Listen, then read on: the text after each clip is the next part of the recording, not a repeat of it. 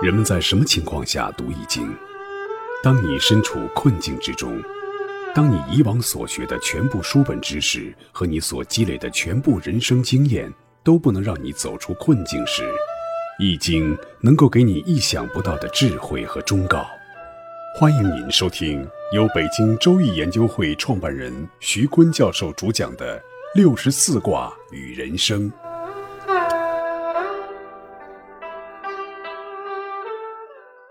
亲爱的听众朋友，大家好，我是北京周易研究会创办人徐坤。今天我带您走进周易殿堂，主讲六十四卦与人生。听众朋友们，大家好，我是林雪。这一讲我们继续学习困卦。九四爻辞：来徐徐，困于金车，吝有终。来徐徐是形容走得慢，困于金车呢是金车来阻挡。那走得慢去干什么去了呢？是去援救处在困中最深的初六。本来呢应该快快的来，但是被金车阻碍。其实坐着车才可以快快来，结果车还没有加快速度，反而让他走不成了，所以就变成了来徐徐，慢慢的来。九五爻辞：意月困于赤符，乃徐有说，利用祭祀。九五呢是遭受了异形，把鼻子砍掉了。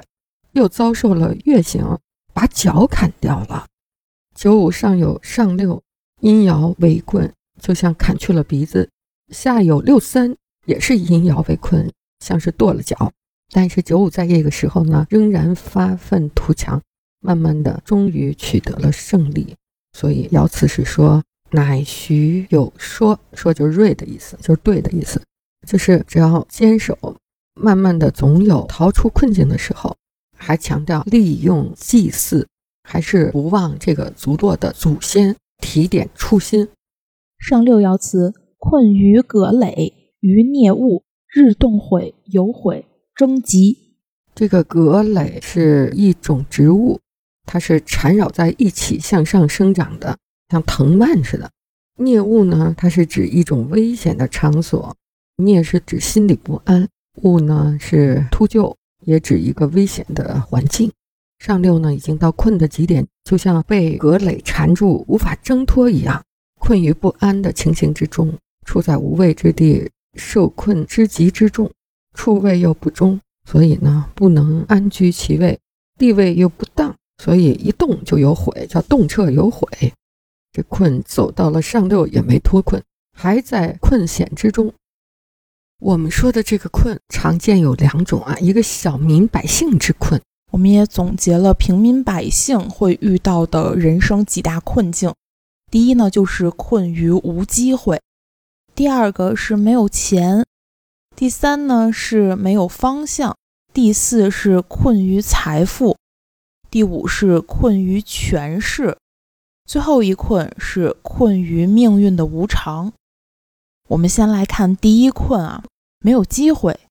对我记得我们文化大革命结束，考上大学以后学英语啊，老师讲 chance 机会，然后前面加了一个 Chinese，说什么叫没有机会呢？就是 Chinese chance。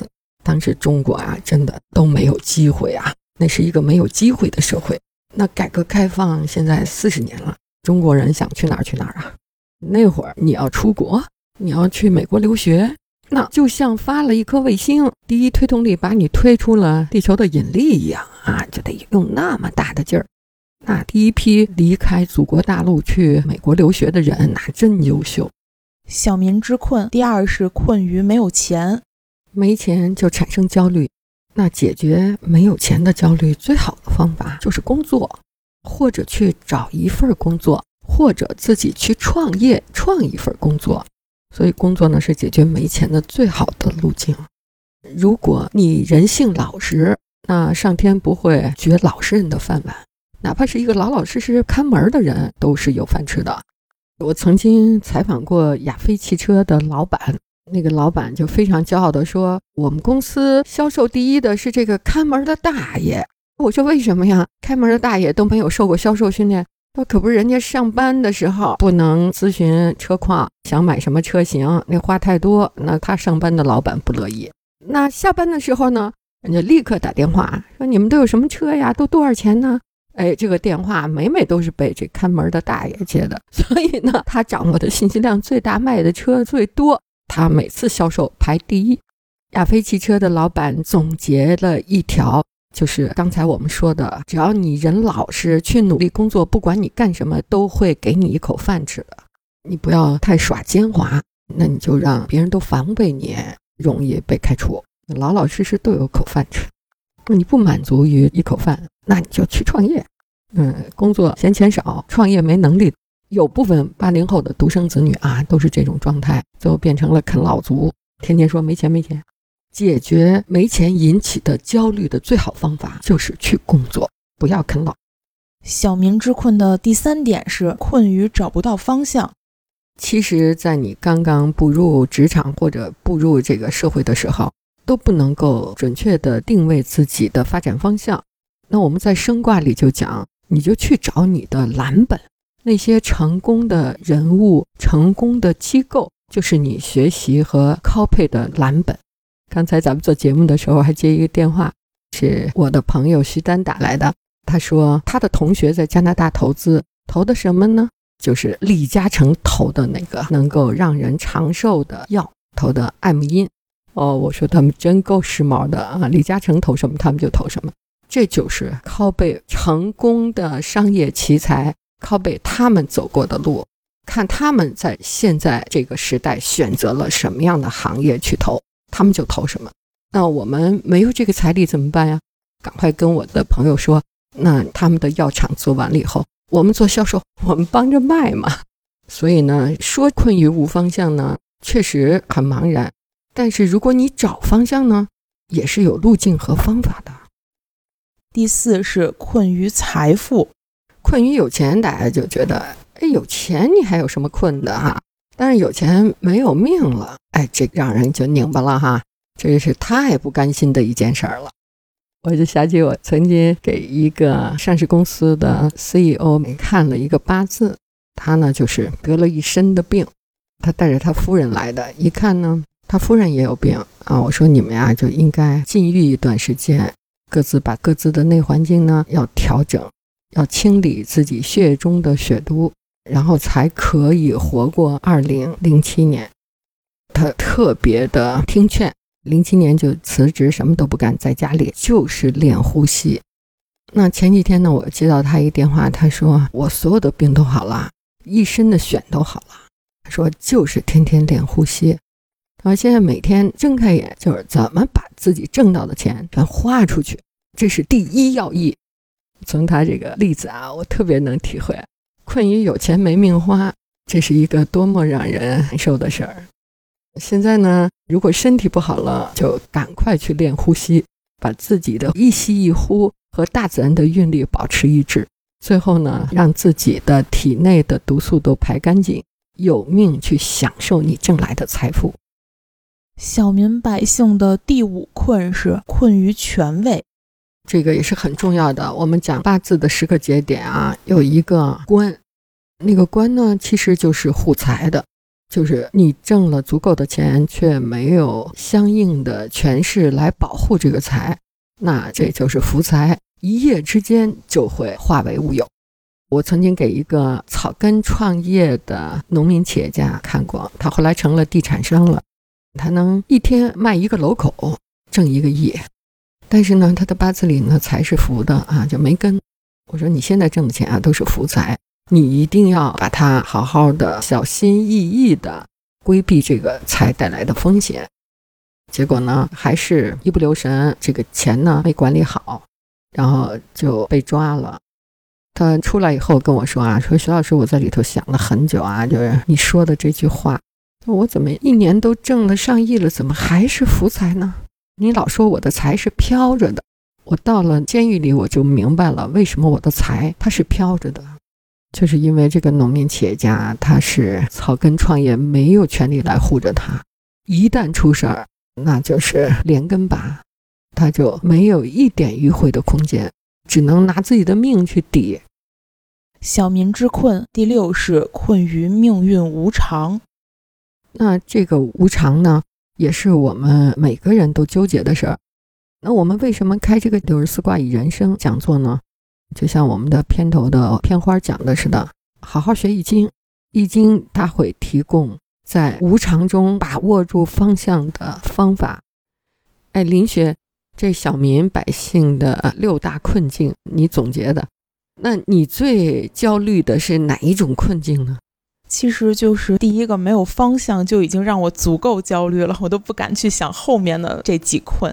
因为今年的这个情况它也比较特殊，我身边的好多朋友今年真的是过得特别的艰难。之前月薪挣好几万的，结果今年没工作的没工作，停薪留职的停薪留职，挣一两千根本连饭都吃不饱的也是有好多。这就让我觉得，哎呀，一下就看不到未来的发展了。这将来可怎么办呀？虽然现在我还有一份工作啊，您给我提供这么好一个平台，我还能学习，但是其实我每天听他们讲那些很多负能量的东西，我自己也是对未来的方向特别的迷茫。这个迷茫真的就导致让人很不安。你最焦虑的是方向问题，正好呢，我最有信心的就是方向，咱们俩特别互补。在最艰难的时候，在困境中，我们就要紧紧地吊住这个五千年生命力的文化《易经》，我们要把《易经》弘扬出去，它能帮助我们渡过难关。那么还有一种困呢，叫民族之困、国家之困，就是在卦辞中讲的，有一种困叫道困，道困就导致治困，治困导致穷困。所以呢，有一种困叫贫穷困。当一个民族、一个国家陷入了这种倒困的时候，往往和这个领导人有直接的关系。我们翻开历史，发现那些单向度的领导人，那些纯粹的人，脱离了低级趣味的领导人，比如像罗伯斯庇尔、希特勒、斯大林，他们都是以伟大的权力目标为奋斗的。他们都不为金钱所动，他们根本就没有经济上的贪欲。他们完全是脱离了低级趣味、物欲啊、异性啊，都动摇不了他们。嗨，老师，我理解的单向度的人，应该是那种特别追求物质，甚至只追求物质的那种人，好像和您说的是相反的呀。是啊，法兰克福学派主要代表人马尔库塞，他专门写过一本书，叫《单向度的人：发达工业社会意识形态研究》。在这里，他提出了。单向度人的概念，确实是你说的那个含义，是指发达的工业社会已经蜕变成一种单面的社会，活动在其中的只有单面思维的单面人。单向度的人只知道物质享受，而丧失了精神的追求；只有物欲而没有灵魂，只屈从现实而不能批判现实，纯然的接受物质的社会。盲目的追求物质的享受，将自身完全的融入吃喝玩乐之中。我们这里呢引用的单向度人和马尔库塞的含义正好相反，是一批纯粹的政治家，与生俱来的追求权力和控制欲的一群特殊的人。那这种单向度的人格呢，他们只有人的本性的那种权力欲。而且权力和征服欲呢是极强的，这是历史告诉我们，一个民族在这样的国家领导人领导下，容易导致倒困、穷困、贫困。相反，如果一个国家、一个民族的领导人，他是以追求财富、追求利润为一种道德律令，那么虽然追求利润不是人性与生俱来的那种欲望。追求权力才是人与生俱来的欲望，并且也是人的私欲和恶欲的一种表现。但是，把追求财富和利润取代对权力恶欲的追求，无疑是一种美德。它使人们远离战争和杀戮，它是权力和欲望的冲突引起人类战争的减速器，它把人类引导到和平的轨道上来。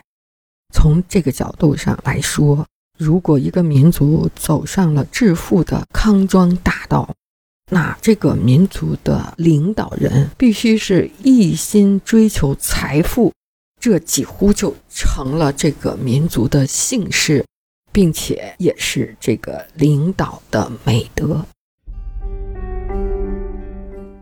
各位听众朋友。本期论题由北京周易研究会创办人徐坤教授亲自答疑。